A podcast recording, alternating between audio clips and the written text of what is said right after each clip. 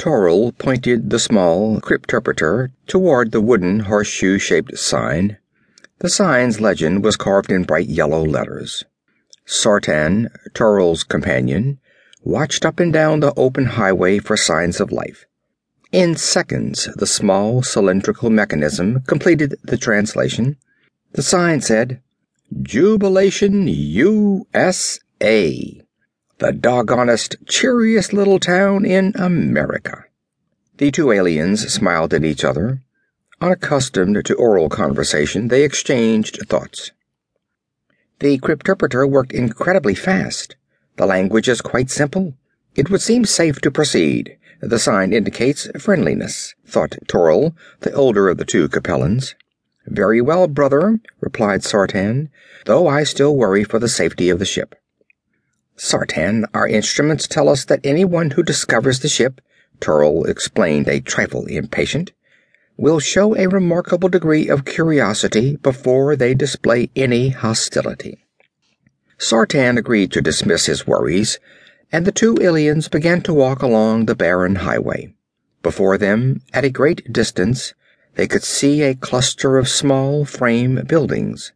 When they had walked a hundred feet or more, they encountered another sign. Jubilation USA. Welcome, stranger. See America first and begin with jubilation. And several hundred feet further, two more signs. The Rotary Club of Jubilation welcomes and extends the warm hand of friendship to you. You are now entering paradise, brother. Howdy, stranger. Come right on in, stay a while, and make yourself to home. Jubilation Chamber of Commerce. As members of a peaceful race, Torrell and Sartan naturally found the signs encouraging. They walked at a sprightly pace. A whirring noise behind them brought the two to a halt.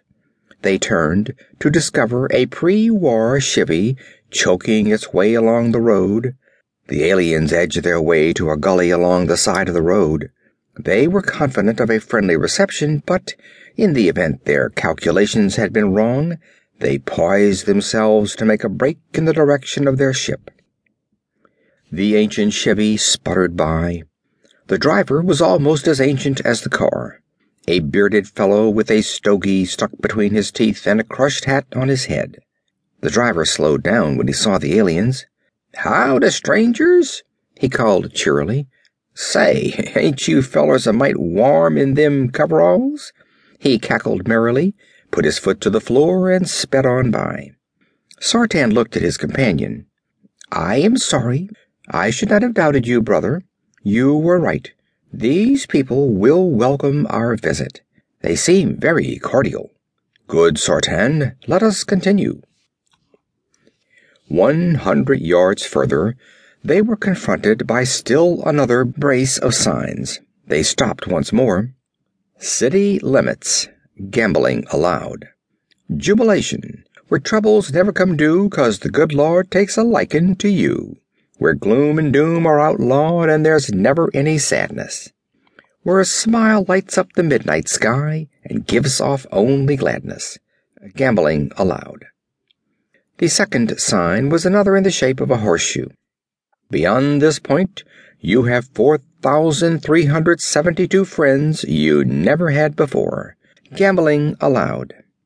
Suddenly, Torrell stopped and played with several switches and dials on the crypterpreter. "What is wrong, brother?" asked the puzzled Sartan. "I receive no direct translation for the term gambling." "What is the closest term the machine gives?" "Fraternizing." Sartan laughed. "Now it is you who fret, Torrell. According to the signpost legends, fraternizing would seem to be accurate."